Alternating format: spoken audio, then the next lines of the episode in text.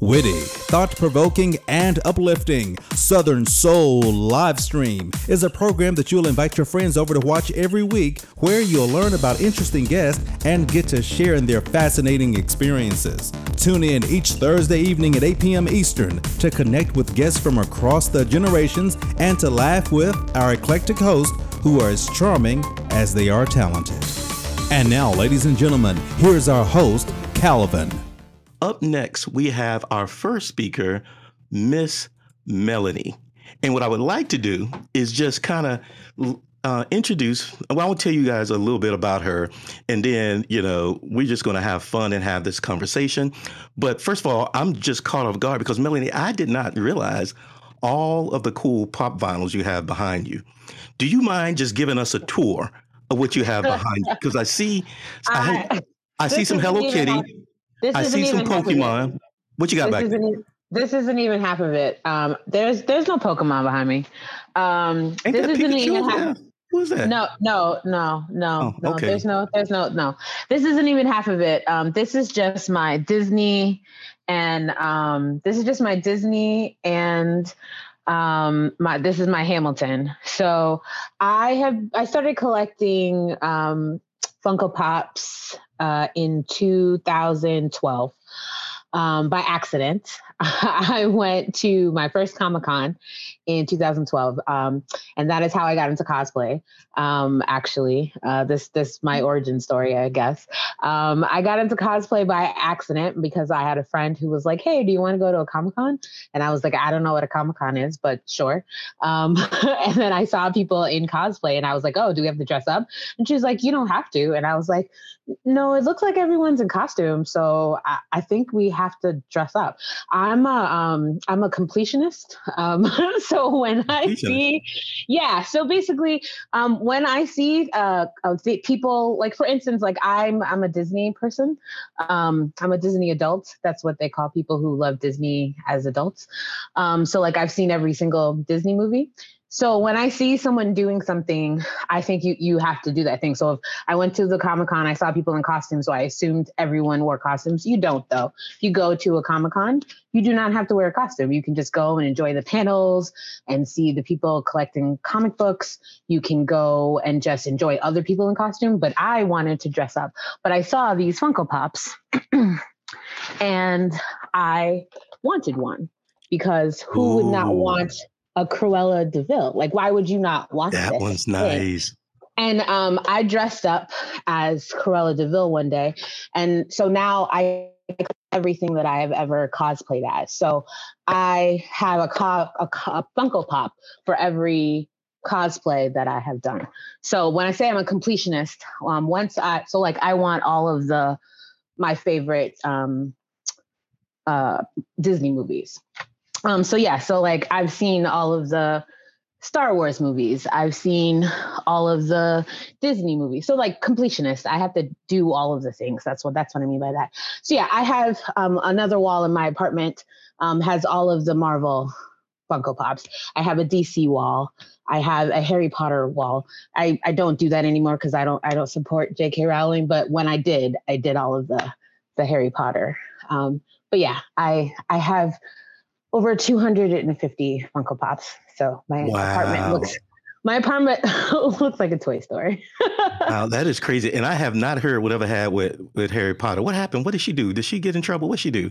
She did. Um, so maybe I want to say like five years ago now, she made some comments about transgendered women not being women. Um, and then dug her heels into it. So I just wow. can't really support that anymore yeah. Wow. Why would she do that? I mean, yeah. I don't. I don't know. I don't yeah, know. Yeah, it makes it a little difficult. Yes, yes. Well, well, thank you for giving a backdrop. You know, um, tell you why I instantly noticed um, your collection because I also love Funko Pops. Anybody oh, can recognize who that is? Yeah, the Noid from was it Domino's Pizza? That is the Noid from Domino's. So I got this as a gift, and I tell you why.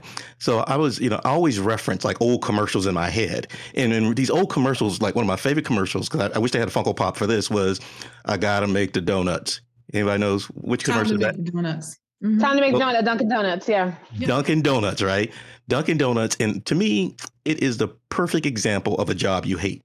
I was young, I was a kid, and all I could see is this older guy who was not very excited about going to work because he had to make donuts. It was a major campaign. They sold a lot of donuts on it. They also sold a lot of pizza on this guy. True story. Down here in Atlanta, did y'all know that there was a guy by the name of Noid who actually took some people hostage in a Domino store? I believe it. Yes, he did. He said that he felt that all of the commercials were making fun of him. Oh, so no. he went and um, took the Domino's store hostage. And then he was like, um, okay, I'm going to hold these people hostage and look it up. You can Google it. He says, but to let them free, y'all got to go find me this book. And it was some old crazy book, you know. And the police officer, they were having fun that day. Like they went to the library, gave him the book. He saw the book. He's like, you know what? I'm not letting everybody go. Give me, you know, whatever, whatever. So he ate a bunch of pizza. And that actually forced Domino's to end their uh, Avoid the Noid campaign because that guy and his mental health or whatever he was going through was not very good for their campaign. So I love Funko Pops. So it was kind of cool. But, you know, let's go back into your origin story. One thing that you shared with me that I really appreciate is that you started unique, right? With your parents, right? Where, where are your parents from and where were you originally from? Um, so yeah, so my dad is Nigerian and my mother is Jamaican. So yeah, like I grew up first generation American. I was actually born in Maryland. We moved to Massachusetts when I was about five years old. So I moved from Mid Atlantic up to Massachusetts. Uh, grew up uh, in Western Mass, which is Western Mass could totally be a different state because it's nothing like Boston. It it feels like um, it's its own little city. Um, you know, people in Western Mass actually are more uh, Yankees fans than Boston uh, Red Sox fans. It's it's so funny. Um, and we don't have Boston accents, even though we're in uh, Massachusetts. You know, they sound more like New Yorkers. It's really interesting. Um, but yeah, I grew up in Western Mass. Uh, ended up going to school in Boston, so that was a that was a different uh, atmosphere. Um, but yeah, I went to went to school in Boston. Ended up getting into tech. Uh, I went to a business school. The only thing about business school I really enjoyed was marketing and IT.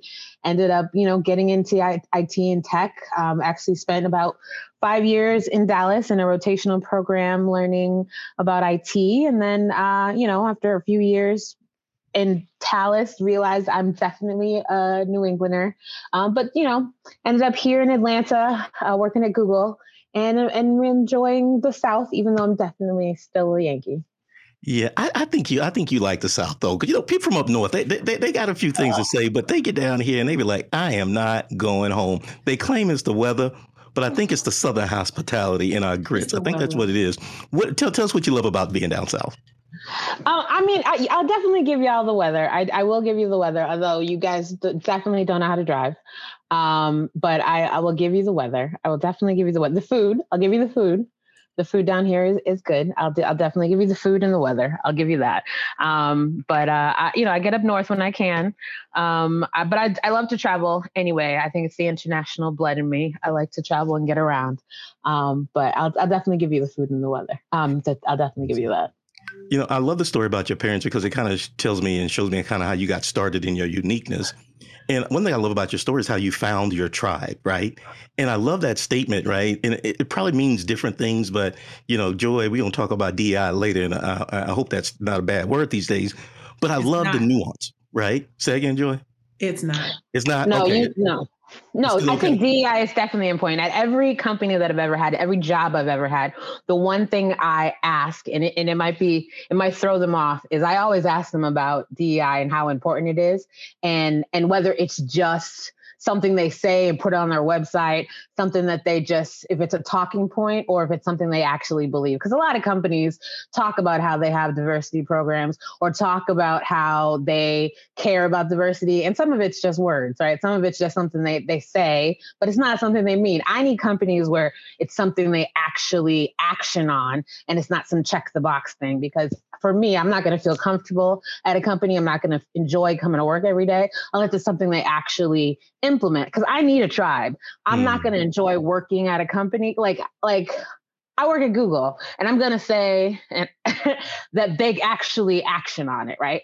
Even with what's happened recently at yeah. my company, it's something they've actually worked at and do put action onto and i appreciate that because i wouldn't enjoy or especially here in atlanta i want to say google atlanta is probably the one of the best offices i've ever worked at because i walk into an office that's filled with black people wow. and it makes coming to work a joy i'm surrounded by smart intelligent black people especially black women and it's wonderful like it just it's wonderful. So diversity for me, DEI especially, um, finding your tribe is important. Like when I moved to Texas, it was the first thing I had to do, especially coming from the north. And like I, I didn't know what I was. I had no family there. Mm-hmm. I didn't know anyone. You have to find your tribe. So when I, I've had to find theater people, I'm a theater person at heart, oh. which is another reason why cosplay was like when I found it, I was like, oh, this is exactly what I needed. I can I can become anybody. Like that's what cosplay is. Like I can become a character and embody it by just putting on some face makeup, putting on cat ears, putting on a cape, and I am instantly a new thing, a new person. and that's what cosplay is for me. Tell us about one of your most, you know, infamous, famous, uh, well received cosplay um, characters. I think one of my favorite ones um, that I really enjoyed was there's this movie by Pixar um, called Inside Out. And there's a character called Sadness. Now, anyone who's met me will say to you that I'm always smiling, right? Or they they've noticed my smile. Playing sadness was so difficult because she she's sadness, right? Like it was so hard because she's like pouting all the time, right? So little kids would come up to me. So I'm painted blue and I had blue hair and painted blue, and I'm supposed to look sad. And little kids would come up to me and totally notice. They knew instantly who I was, right? So I wanted to be like, hey, I can't because I'm in character. I can't smile at them. I have to embody sadness, right?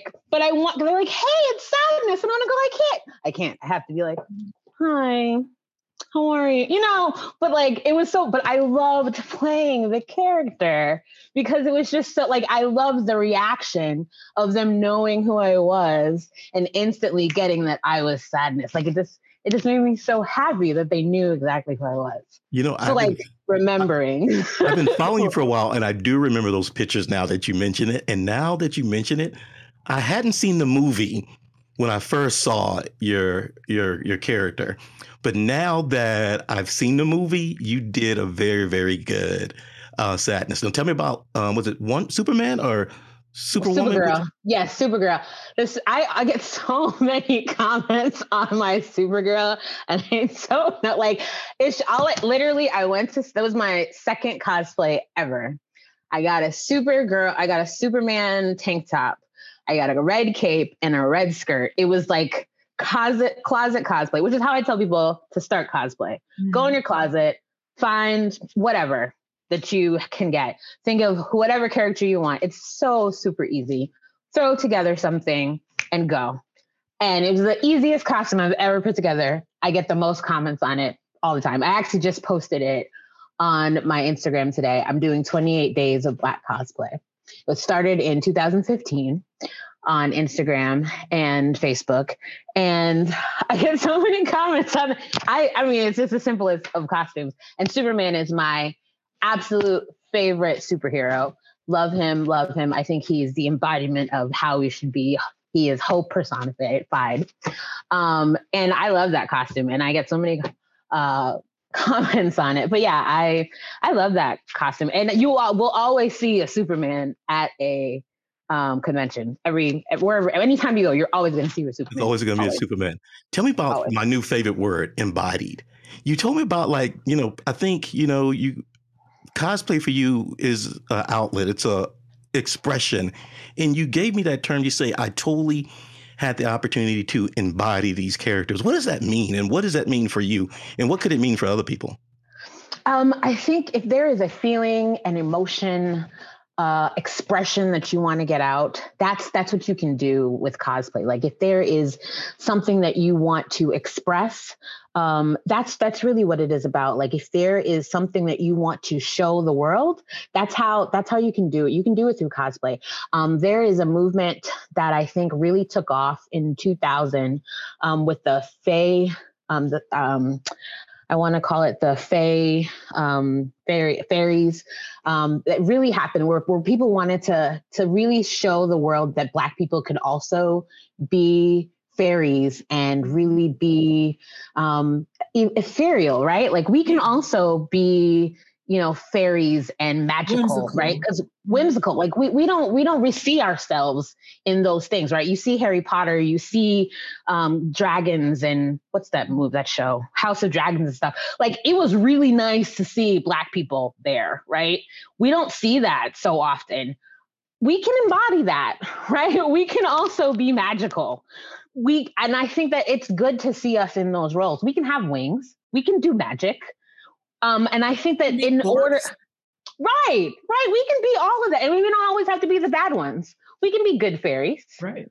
We can we can embody these. So so for me, that word means it can be powerful. It can hmm. be um, magical. So I think for me, embodying means being present. It means being um, just just being uh, within the thing is what for me that's what that word means. I love it i love it. And as, as you're talking i really appreciate how you describe the, the fairies the the outlet the hey these things that society put on us right? And you know sometimes people can wake up and not realize that they're living in the box that somebody created for them. But mm-hmm. it's so beautiful to be like you know what? One i'm not going to live in that box but I'm going to have a constant reminder to myself that I'm not living in that box. And that's one of the things I appreciate about you. I appreciate about the blue hair, the energy, right? Even though you was um, giving me a hard time about my Zoom not working last night, I was in my feelings. She was like, "Sir, your Zoom ain't working. And I was like, whoa, whoa, whoa, whoa. so, but, you know, because I'm a techie too, but, you know, I, am upset at Zoom. I just want to go on the record say I'm upset at Zoom because they be changing stuff and then whatever. Okay, okay. I know it's not my turn, but I need to jump in here before we get too far. Go ahead, go ahead, go ahead, share that. So the discussion around, you know, Black people can be whimsical, we can be fairies, we can be, uh, you know, mythological creatures, et cetera, et cetera. Um, a lot of the way that we see it in the United States and even over in London or in the UK, but I'm gonna say London because it's where all the Black people are. Um, a lot of the way that we see it is based on the vestiges of white supremacy because for the last three, 400 years, they have controlled the narrative and the story around all the media we consume. So everything that we have seen in the United States has been white people through their through their lenses. all of these different characters and us being relegated to you know pimps and prostitutes you know strumpets whatever you want to call us um, and not really being able to be the whimsical the fairy tale etc we're really seeing it come to a head with uh, what is it chloe no Halle. oh yes mm-hmm. Mermaid, Little Mermaid, yeah. Little Mermaid, yeah. Little Mermaid, and people are losing their mind because a mermaid's supposed to be white because that's what white society has told us for the last 300 years. But African, or what is it? Um, it's either Yoruba or Yoruba. Um, it is. Yep, you're right. Yes, they got their own mermaids. I mean, it's not like they had. We've been there. They've we been there. It. We, we don't know about it. it. because, as we see, with the, like they're trying to do in Florida, they're trying to erase Black people from everything. But we've been here. We've been doing this, and the fact that we own, you have to. I don't want to say do your own research because that is such an overly used um, uh, throwaway line, but just take a look at what's out there. Research like um, African, different mythologies from different sections of Africa and understand mm-hmm. that we got our own stuff going. I, that's what I loved about American Gods and what they did. yes. Oh my gosh, it was so good. I am so sick of people seeing my hair and saying to me, "Oh my god, you look like a mermaid." First of all. I get the mermaid comment all the time. I've been coloring my hair since before the pandemic. Like I've, I've been wearing colored hair forever, but they really like like I'm not trying to look like a mermaid. Like I just I just have colored hair. Like it's been colored. I just do it all the time. I'm not going for that look, but like like I, it has nothing to do with me trying to look like a mermaid. It just it just looks like that because you you think however you're thinking, and it's hilarious to me that like I'm. It's not that. It's just it's just blue because I'm in a blue phase right now. It could be purple, it could be pink, it could be whatever it is. I'm my, I've been natural for over 10 years now and I just colored my hair because it's fun and I like it cuz I can. Like it's that. It's just that. It's just that. I love it. I love it. And you got um, Joy. She's like, whoa, whoa, let me unmute, unmute, unmute. I need to talk about this. We we can be fairies too. I had never ever heard this. This go down in history. Anybody so passionate about the opportunity to be fairies, but you know what I, I can appreciate about it? It is real. It is real because when people create narratives, you know what a narrative is? A narrative is a box. It's, it's a thing where people say, hey, you're supposed to live here. And you may not want to live there. It's too hot. You like water, you like beaches, right?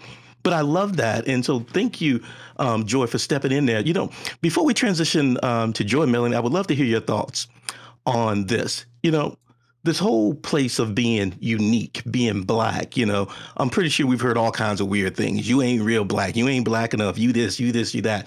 I can only imagine people have said some crazy things to you. And I think what you shared with us, you know, you look like a mermaid.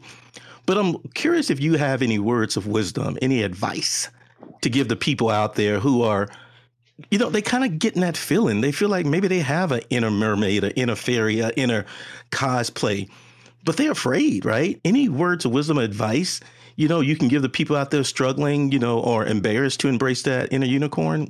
What would you say? I mean, I, I always tell people to, you know, if it feels uh, right to you, um, to go to go for it. Um, you know, do what feels right to you. Don't let other people stop you from from doing what feels right to you. Um, and and and once you find your tribe, I feel like you will feel more comfortable doing that. Because um, the people who love you will always make you feel comfortable. And um, and you shouldn't let other people who who aren't paying your bills who aren't um, helping you do what what you need to be doing don't let them influence what you what what was going on in your life right? Because they're they what are they giving you? What are they giving you? If they're not giving anything to you then they shouldn't stop you from living the life that you need to live. Um, for me i you know my my mother will always be like why is your hair whatever color? But she's never said don't do it. Like she's never said to me don't color your hair. She just asks me why my hair is blue. and I tell her because I like how it looks. But she's never said it doesn't look good. She's never said it doesn't look right on you. She just asked me why I do it. So that told me that it was okay. Like that told me that it was fine. And you know, I know if my mother ever said to me, you know, that's not really it doesn't look good, then I would I would know that it w- that I needed to change it. But she's never said that. So it felt like I was doing the right thing. So you got to trust the people around you to let you know what, what's going on. But you, if you find your tribe and it feels good to you, do it. If it feels right, go with it. And that's how I've always moved forward. Let's let's talk about lastly about how you found your tribe because I love the story because this is a techie story, right? Now, I think it was Google Plus, right? Yes. Does anybody remember Google Plus? Tell us about how you found your tribe with the use of technology and Google Plus. Tell us about all that. So I'm a first adapter, right? So I love tech. Um, whenever Google everything, I've tried everything, even though Google hurts my heart by taking everything away from me. They start things and they take it away. So Google Plus started, and I joined it, and I started a community, and I asked people if they, you know, were reading books um, for pleasure still, um, and they were. So I started a book club and and the book club started and everyone in the book club was we were reading books and we still have the book club. So 10 years later we're still reading books. Um, we meet up every wednesday and we read a book a week. Um, and we're still doing that. We read sci-fi and fantasy books. And that's how i started going to um, comic cons and we've been going to new york comic con every year. So for 10 years we've been doing that as well. Um, i look for people who like doing the things that i like to do and um, and we just keep doing those things. But I look for people who have similar interests that I have, and who don't yuck my yum. mm. and and who and it's not about you know agreeing with everything that I like, but who can have stimulating conversations and can interact with me in a positive way. We can debate about things and have intellectual conversations and and still be friends after, even if we disagree. But I think you, you find your tribe by finding people who can have conversations with you that stimulate you, who challenge you, um, but can also make you laugh. And yes, don't yuck your yum, but also help you grow and change. Um, I think that that's just important, right? You have to find people who can think like you, but don't um, keep you siloed. I think that's really important. Um, but yeah, love it. I love it. Need. Thank you, Melanie. I'm going to drop in the chat where people can follow you, and I was I also found your Medium um, um, website, and you you hadn't been writing anymore, uh, and for a couple years, I don't know how long it's been, but you know, looking forward to seeing more uh, published material. And if you decide that you're going to do a biography or something, come on back to Southern Soul. You know, we got all kinds of, I call them the ambitious ones. So you know, we'll we'll help you publish that book, that memoir, to tell these stories. But thank yeah. you. Thank you for that. I definitely, I definitely do want to get back into writing. So thank you for yeah, that. Yeah, yeah, and feel free to hang out. We got uh, my my brother um, who just joined us. He got a nice DJ set.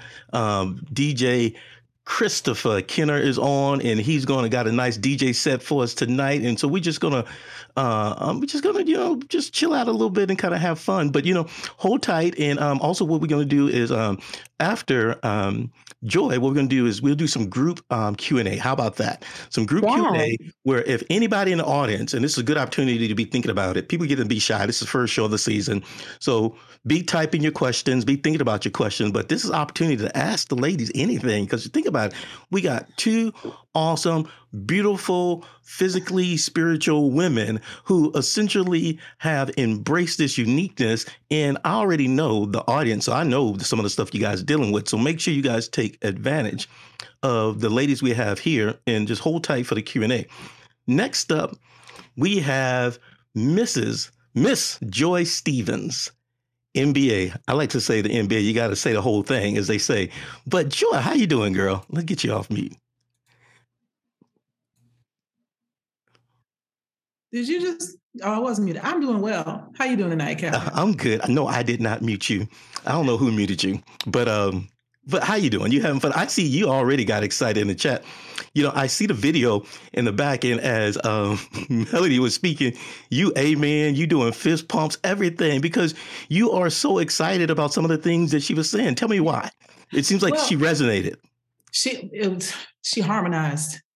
Okay, because everything she was saying is what I do for a living. I am a diversity, equity, inclusion consultant in this chapter of my life. Before that, I was a chemistry, chemical engineer, sales leader, sales manager, all kind of corporate stuff. But um, I've spent the last few years, actually the last decade, but the last four and a half years specifically doing diversity and inclusion. And I tell companies all the time people want to be respected, they want to be heard. And as we get away from the boomers, and the Gen X, et cetera, moving into generations that their entire lived experience is drastically different from, or drastically different from uh, someone who was born in, say, 1941, because they don't have the same sense of, you know, do what do what you're told.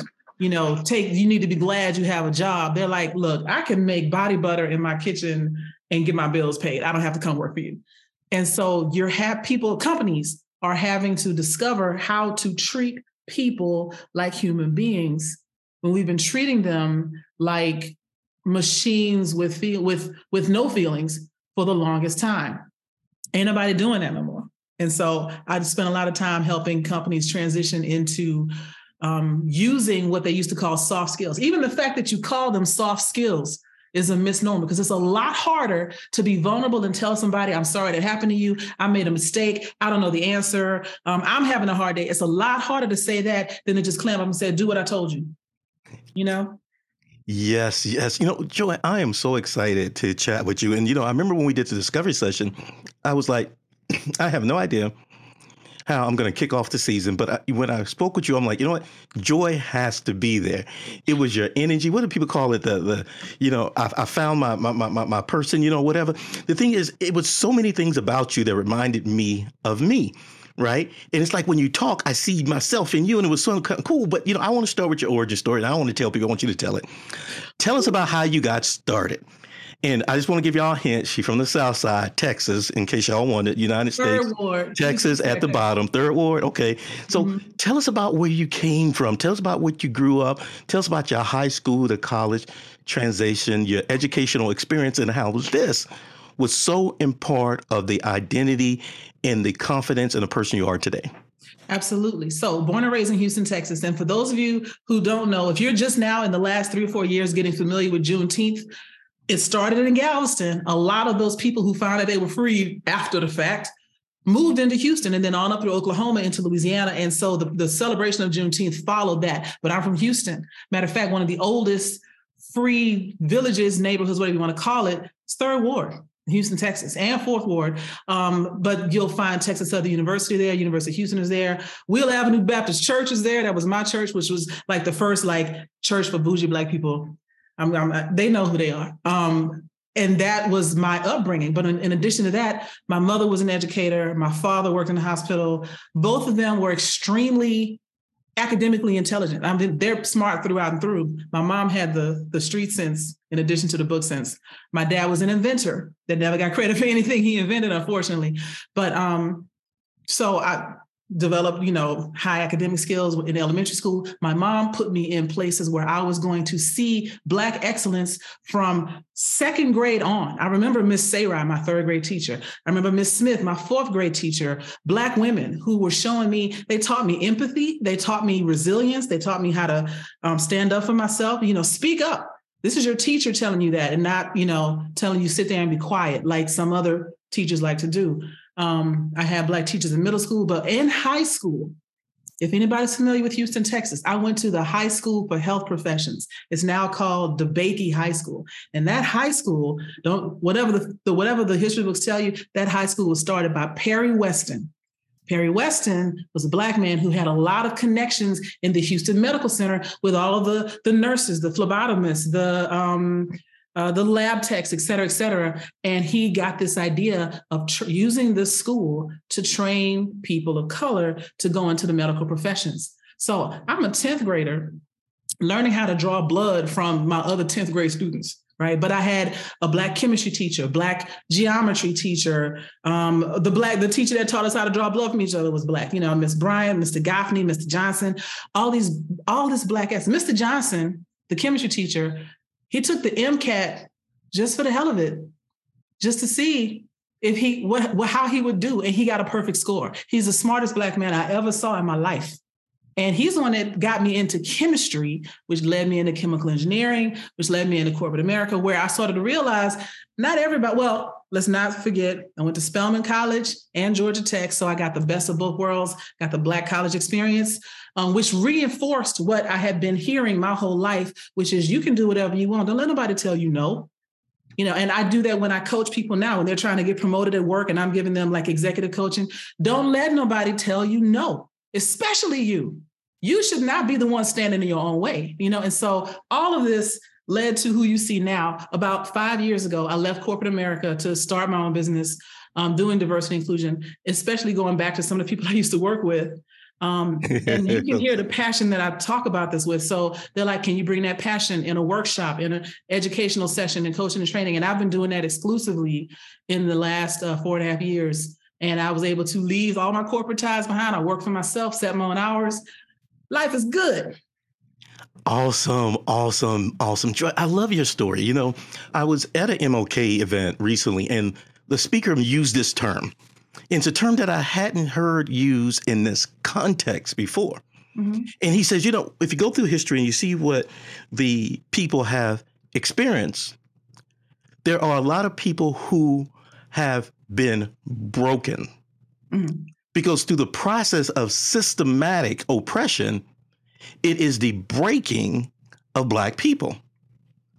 And I, I pause for a second.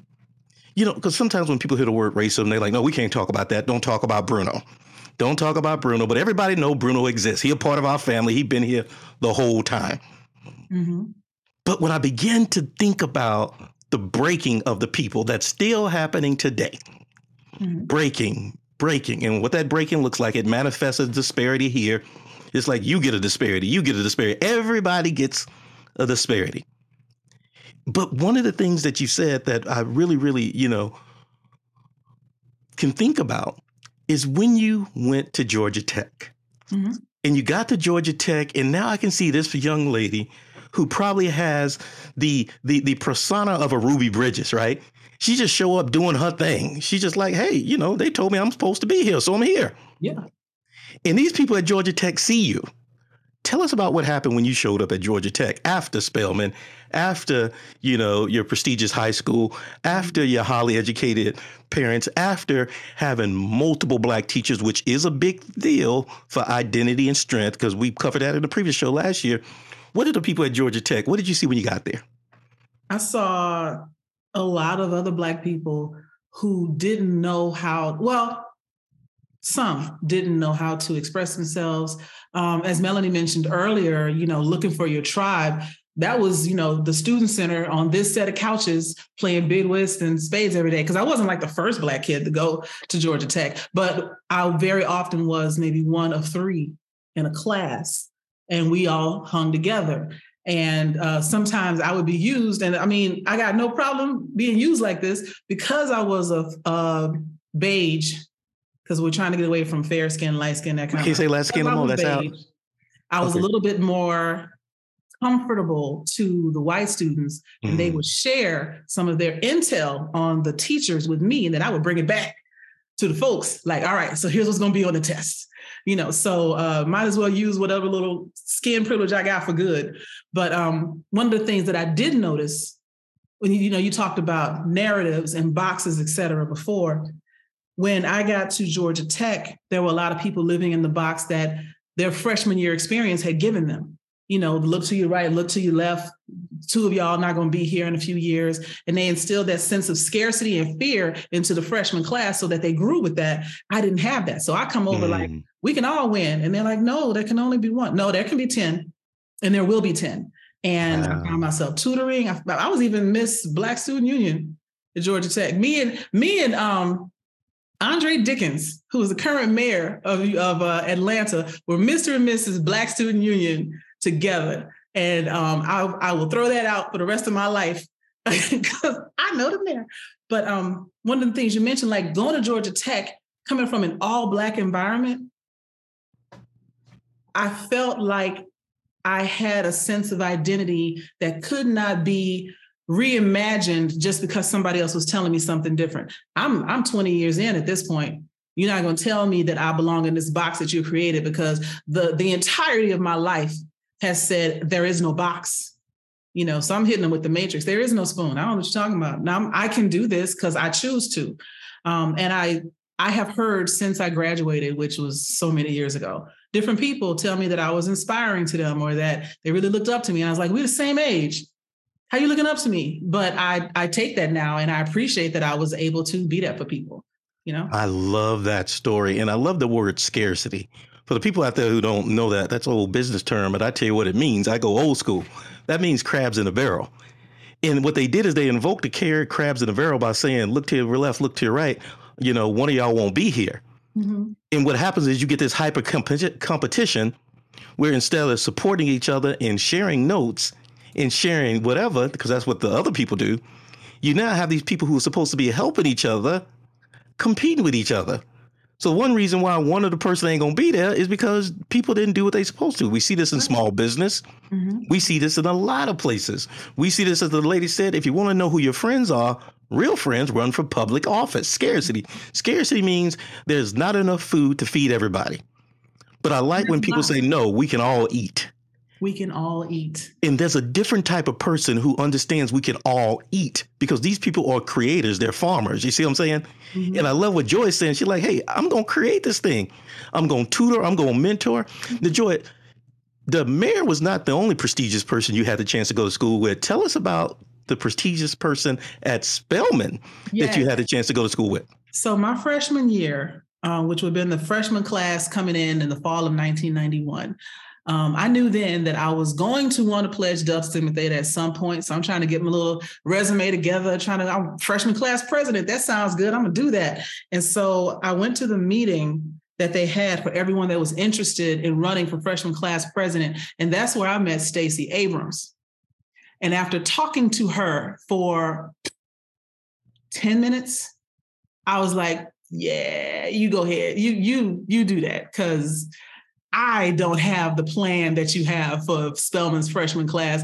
I just wanted to put this on my resume, and I would be doing me and this school a disservice if I even tried to run against you. So I backed out after talking to Stacey, and she is currently the same person she was fall of 1991.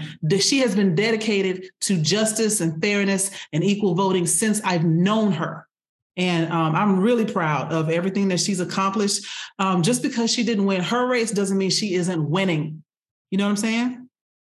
Yes, yes. I love that. And I love that story because, I mean, it just shows.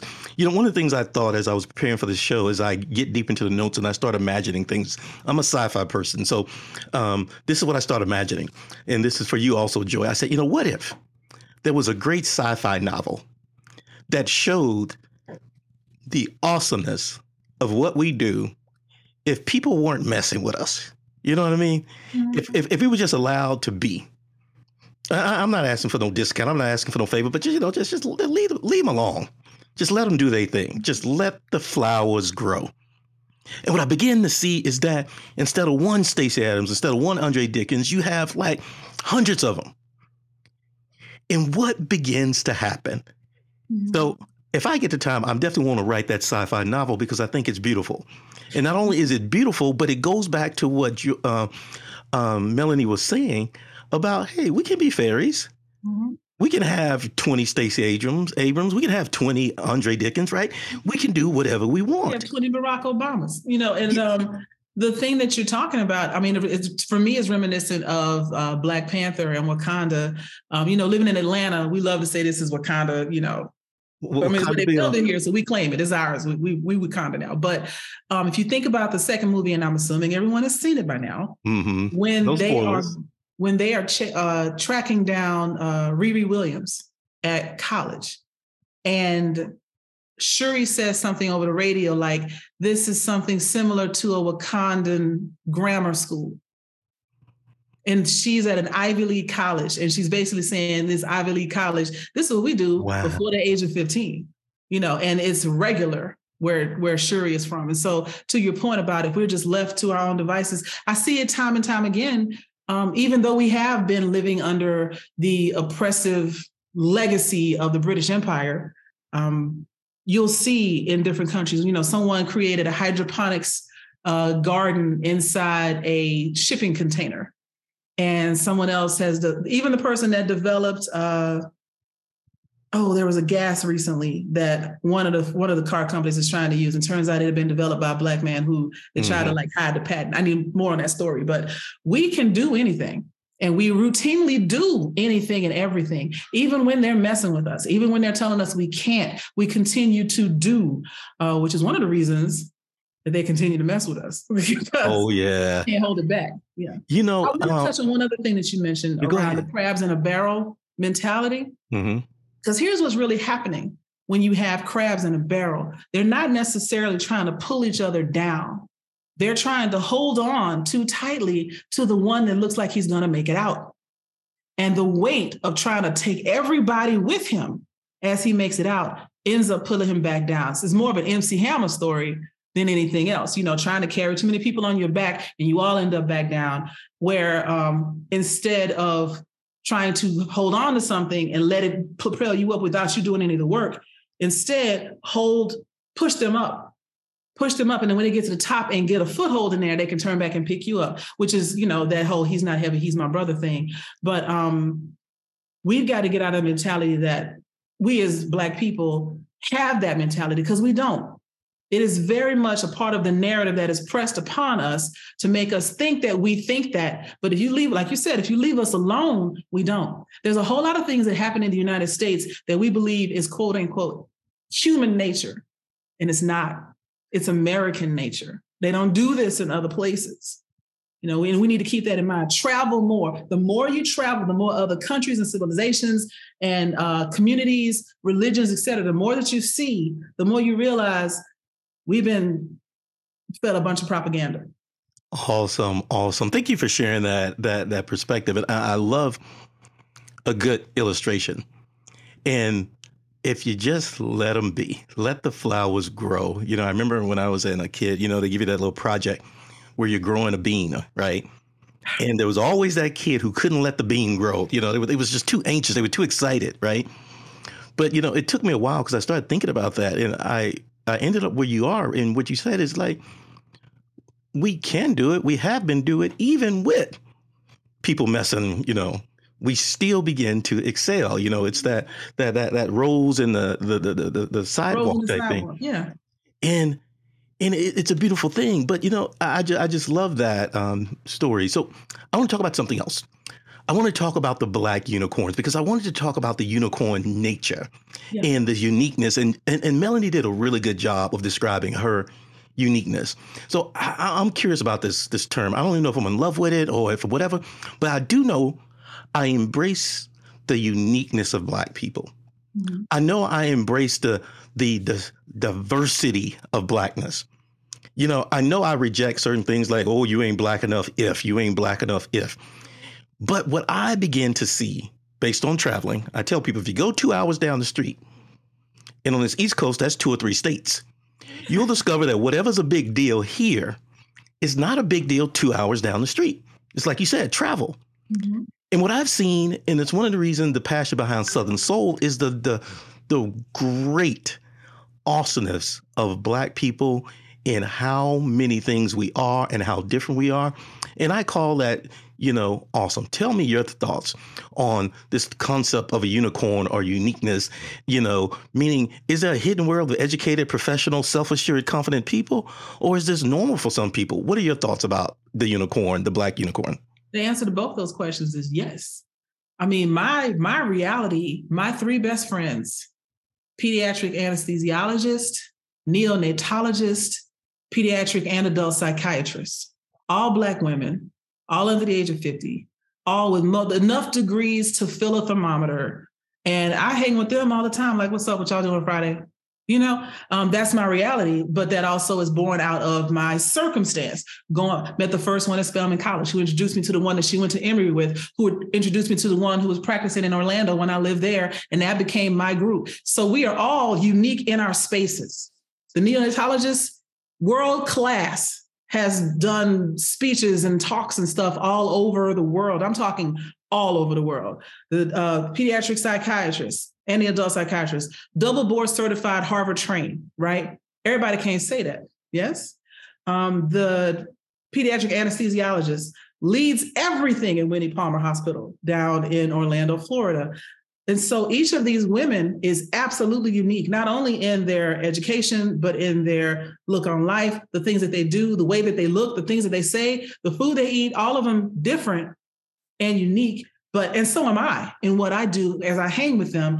But just because we're all unicorns doesn't mean we can't make a herd. Just because you're uniform doesn't mean that you are isolated or alone. It means you are different, special. There's something unique about you. We can have a herd of unicorns all with different kind of horns. One horn made out of diamonds, another horn made out of flint. It doesn't matter. As long as you recognize what's special about you and join the group and bring your specialness to it. You know? I love it. I love it. You know, my favorite part of your Texas, I'm going to claim it for Texas, is you bougie, but you ratchet at the same time. Yes. Like yeah, how did how does that happen, right? Like, can you explain that to us? Because you know, I heard a little country grandma. Mm-hmm. I didn't heard you drop a few words that sound like it was Spanish but French. I don't know what. Tell us about you in your language, right? Because at the same time, you may speak formally, informally. It. I don't see you living in this, you know, respectability politics. I see you doing your own thing. Tell us about your language. I mean, do you curse? Do you swear? Do you rap? I mean, tell us about you all the time. Um, mouth of a sailor. And um, I read something, and I agree with this article because I want to. I don't know if it's scientifically sound or not. She said she want to. Did y'all hear that? Yeah, this That's is in America now. I believe this is true because I want it to be that uh, intelligent people use more curse words. I hope that. Mm, I do believe that one. that one. I hope yes. that's the doggone truth. But um, my language is as authentic as my sense of self, my sense of personality, my style, et cetera, et cetera. Um, matter of fact, if you could see everything behind me, there's a chess set, there's an elephant, always got to represent my sorority. There's some shot glasses, there's a Funko Pop, there's a book, Me and White Supremacy. On the other side is the 1619 Project. There's the entire off screen, uh, the entire collection of Aaron McGruder, Boondocks. Oh. All of this is me. You know, yeah, that Funko Pop. Who's that? Is that Migo behind you? Which one is that? Is that Offset? Who's that behind you? What the Funko Pop? Yeah. This is actually uh Les Twins, which were the two twins in the last uh, Men in Black movie. The two oh. the French twins that were the villains for a little yeah, while. Yeah, yeah, I remember those guys. They were driving, I think, the the truck or whatever. I think. Yeah, yeah. I used to have a big uh like celebrity crush on them, so I had to get that Funko Pop. I have others, but they're like way over there. But awesome. um, to your point, I mean, this idea that you have to be bourgeois or ratchet or I don't like the word ghetto because that's a place and not a person, but you know, mm-hmm. whatever you want to say, um, you can be all of those things. Nobody told you that you couldn't. We keep trying to, we like to think in a binary fashion, either you're this or this. And everything is a spectrum. Uh, sexuality is a spectrum. Religion is a spectrum. Skin color is a spectrum. You can be anywhere on that group, right? And just like your life is like that Plinko game from uh, what is it? Price is Right. You drop it and it just plinks down wherever uh, it's supposed to yes. go. That's the collection of your lived experiences that makes up who you are. And it can end up anywhere at the bottom, but wherever it is is where you're supposed to be. You know, and so I can be, I can say, you know, that dog won't hunt, which I got from my dad, which means whatever you're about to do isn't going to work. Um, my mother was an English teacher and she had a master's degree, and she got a master's degree in the 80s, mm-hmm. right? As a um, as a black woman from yeah, she's one percent already. She's one percent already, exactly. Um, both my parents are college graduates, so like I'm saying, you know, I've got got that going for me too. I do recognize some of the privileges I've had in my life. Um, but all of that shapes me into a little bit of hustler, a little bit professional. I can speak with perfect enunciation, the Queen's or King's English, depending on the year. Um, I'm very well read. I remember most of the things that I've read, seen, or heard, uh, which makes me able to hold a conversation anywhere and everywhere. Um, I also like trap music. And when that's why I knew juvenile before anybody else. All mm-hmm. I saw was mm-hmm. cash money. I know the answer to this. You say cash money. I, I, I was thinking Lil Wayne though. I got the CD, bro. That's that's how old I am. Oh my goodness. Um, you, you don't have a cassette tape though? I got a cassette tape of uh, Mint Condition and Pretty Brown Eyes. Oh, okay. I see. So show, show, show, and prove as you see. Me, well, we're going to go to the Q and A. Before we go to Q and A, I want you to kind of tell us about your consulting company. Tell us about your ideal type of customer and client because you work with a lot of people, right? You know, and one thing I like that you shared is that, you know, sometimes your ideal customer can be not people who look like us. Tell us about what you do in the DI space. Mm-hmm. And, you know, because I think, like you said, some of your customers are people who just say, hey, we need you to help us at our company.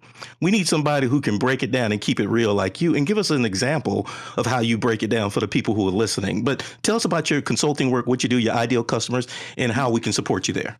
Okay, so my company is New Heights Academic and Leadership Consulting.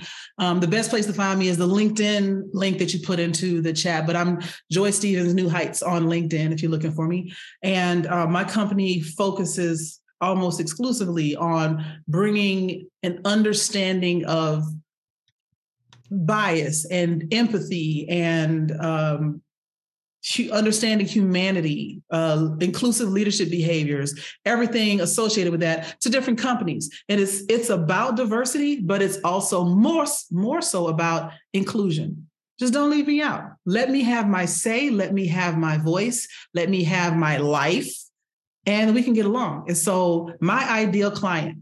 This is going to sound simple, but it's not. My ideal client is the one that has the money to afford me and the reason I say that is because I'm not cheap. But if you're serious about doing diversity, equity, inclusion, you could go get some online classes for like $150 a pop or whatever and consider it done and learn absolutely nothing. Or you can have a true experience listening to me for anywhere from 60 minutes to half a day. I'm going to charge you whatever I charge you. And whatever I charge you isn't as much as your sales team spent on that corporate lunch two weeks ago. So don't tell me that you can't afford to do this correctly because I know what your budgets are. And if you if you are a small company, I change my rates according to what your total revenue is. If you're a large company, you about to get this work because I know that if you're serious, you should spend at least one one hundredth of your marketing budget on DEI. One one hundredth. That's what I'm usually charging. And the benefits of that, everything that people who feel listened to and feel heard and feel seen, what they will bring to your company is immeasurable.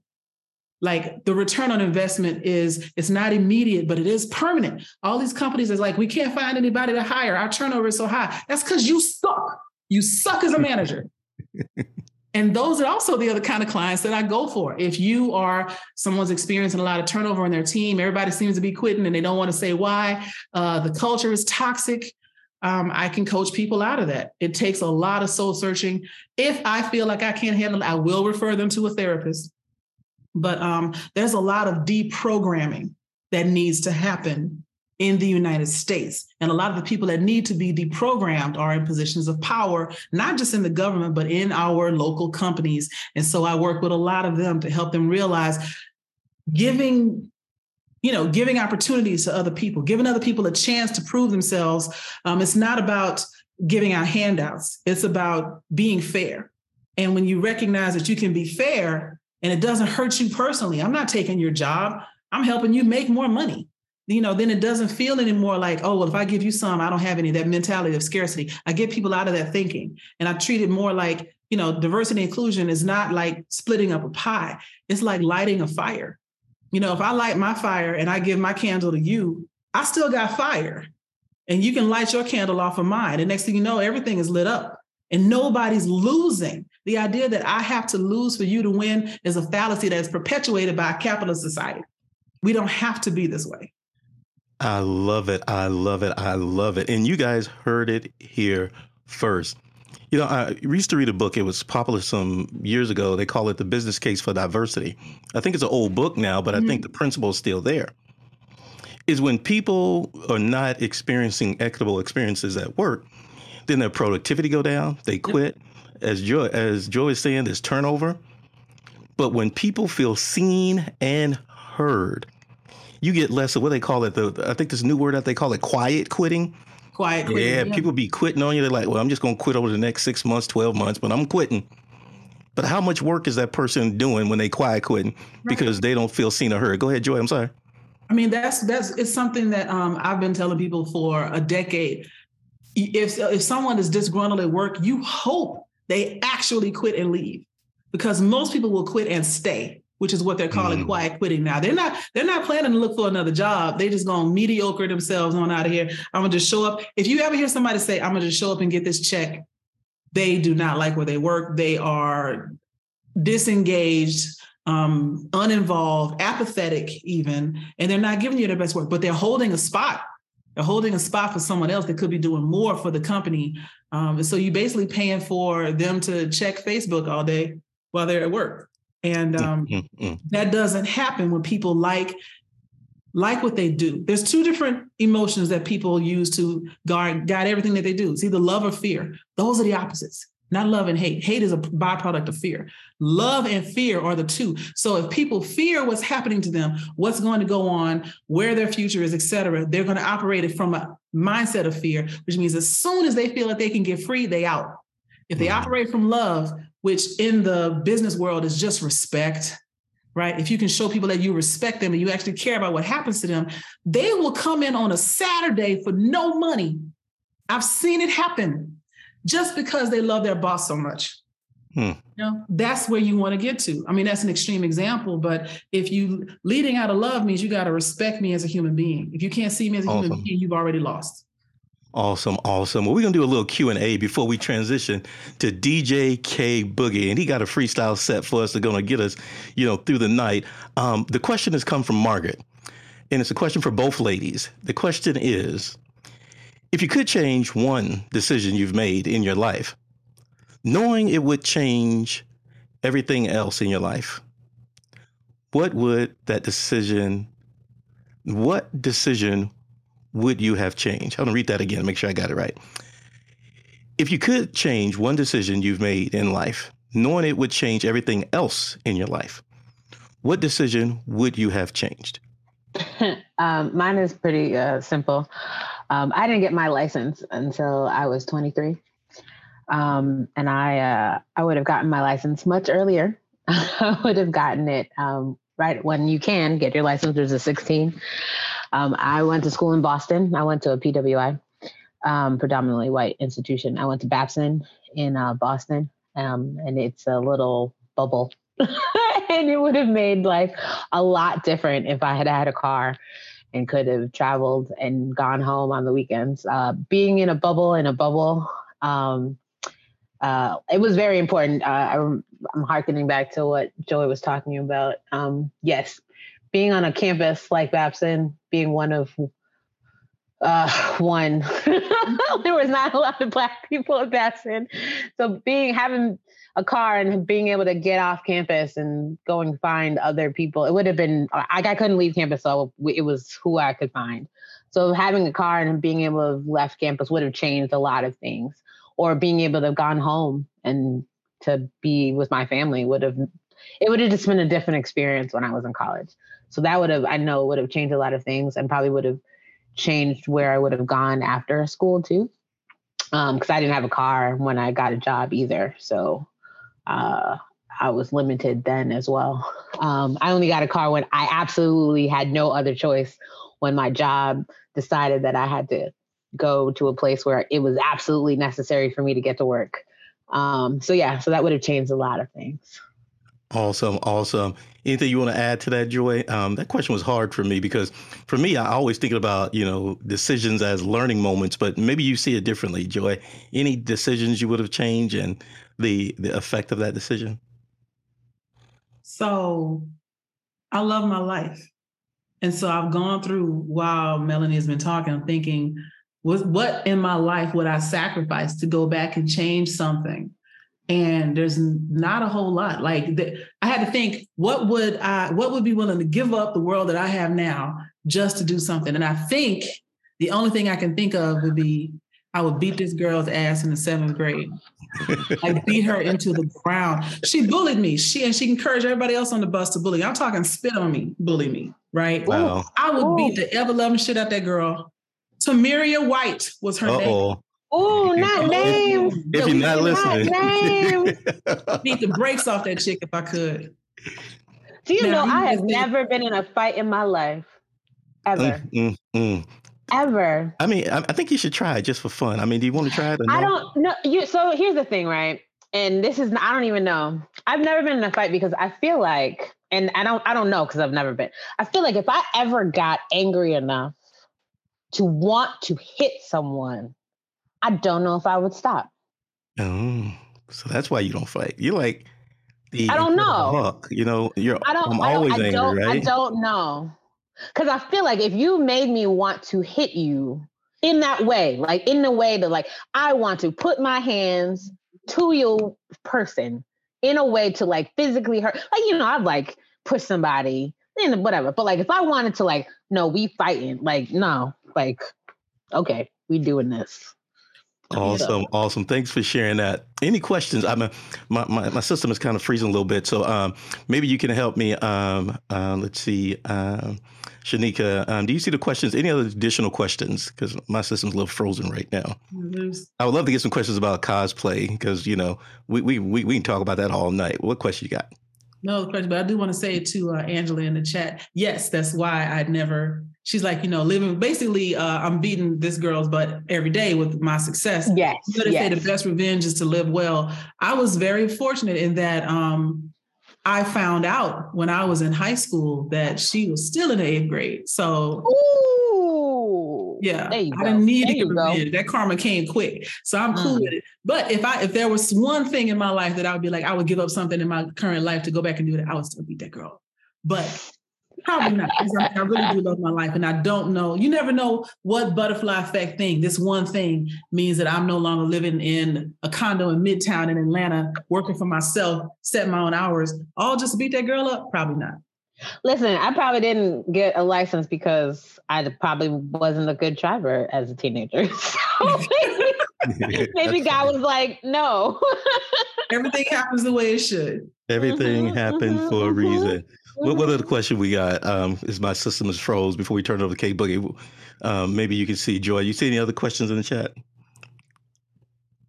Um, I don't see any other questions, but I have a question. Go ahead.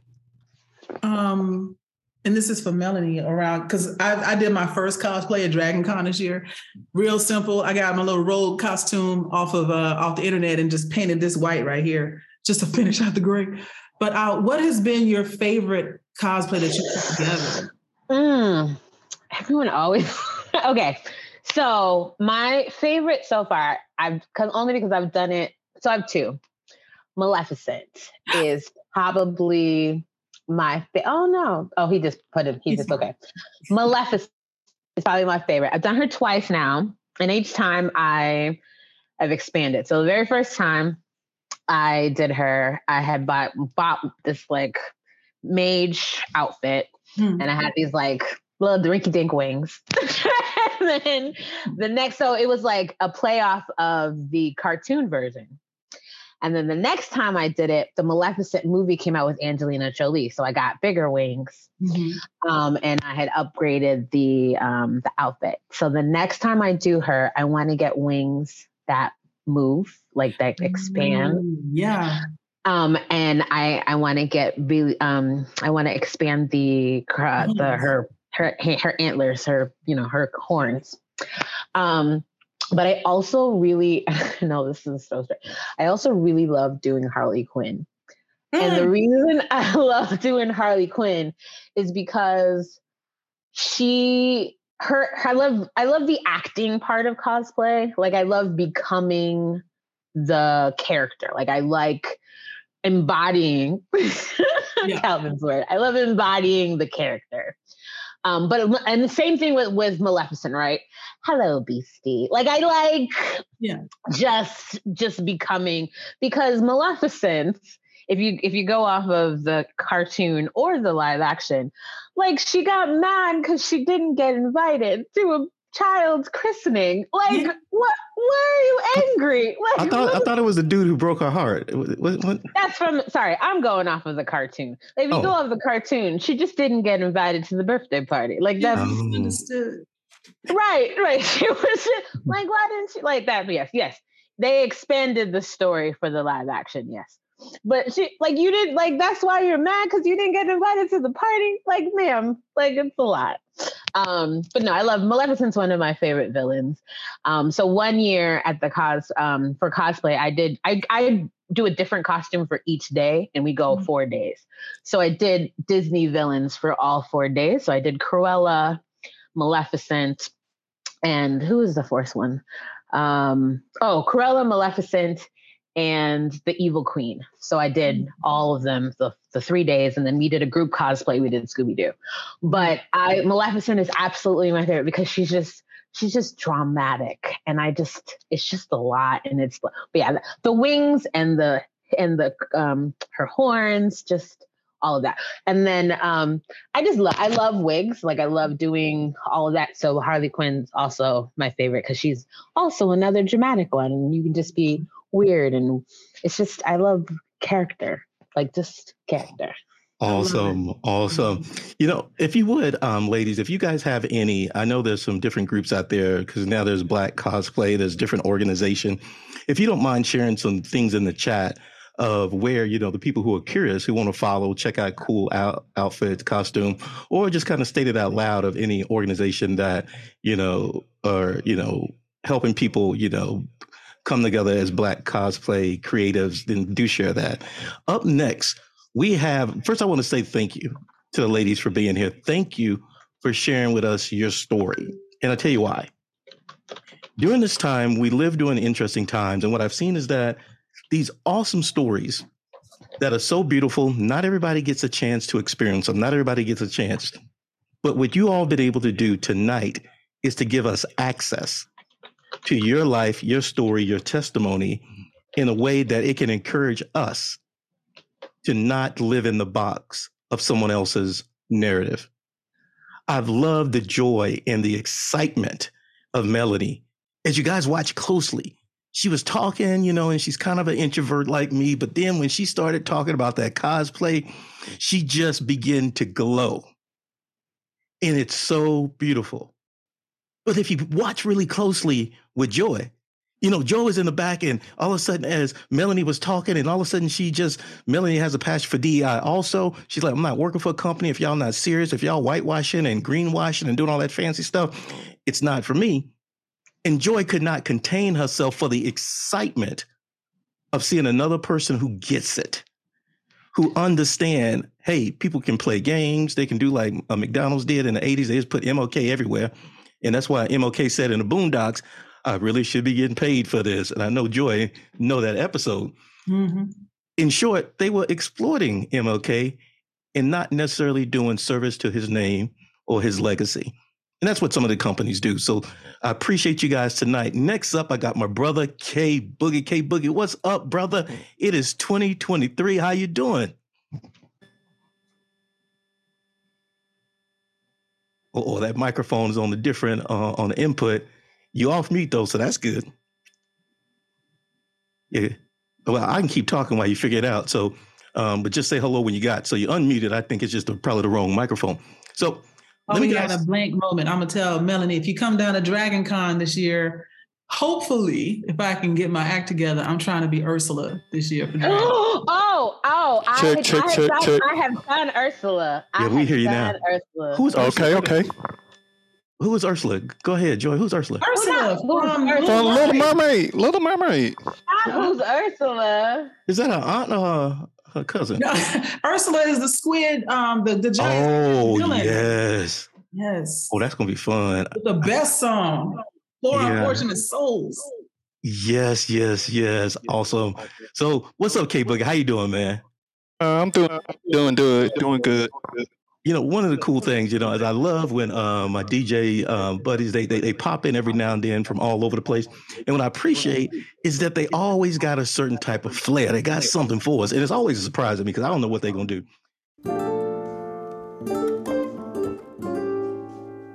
Thank you for joining us at Southern Soul Livestream Talk Show. Join us weekly at soullivestream.com. If you're joining us live, we'll take a quick music break and then come back for discussion with the audience.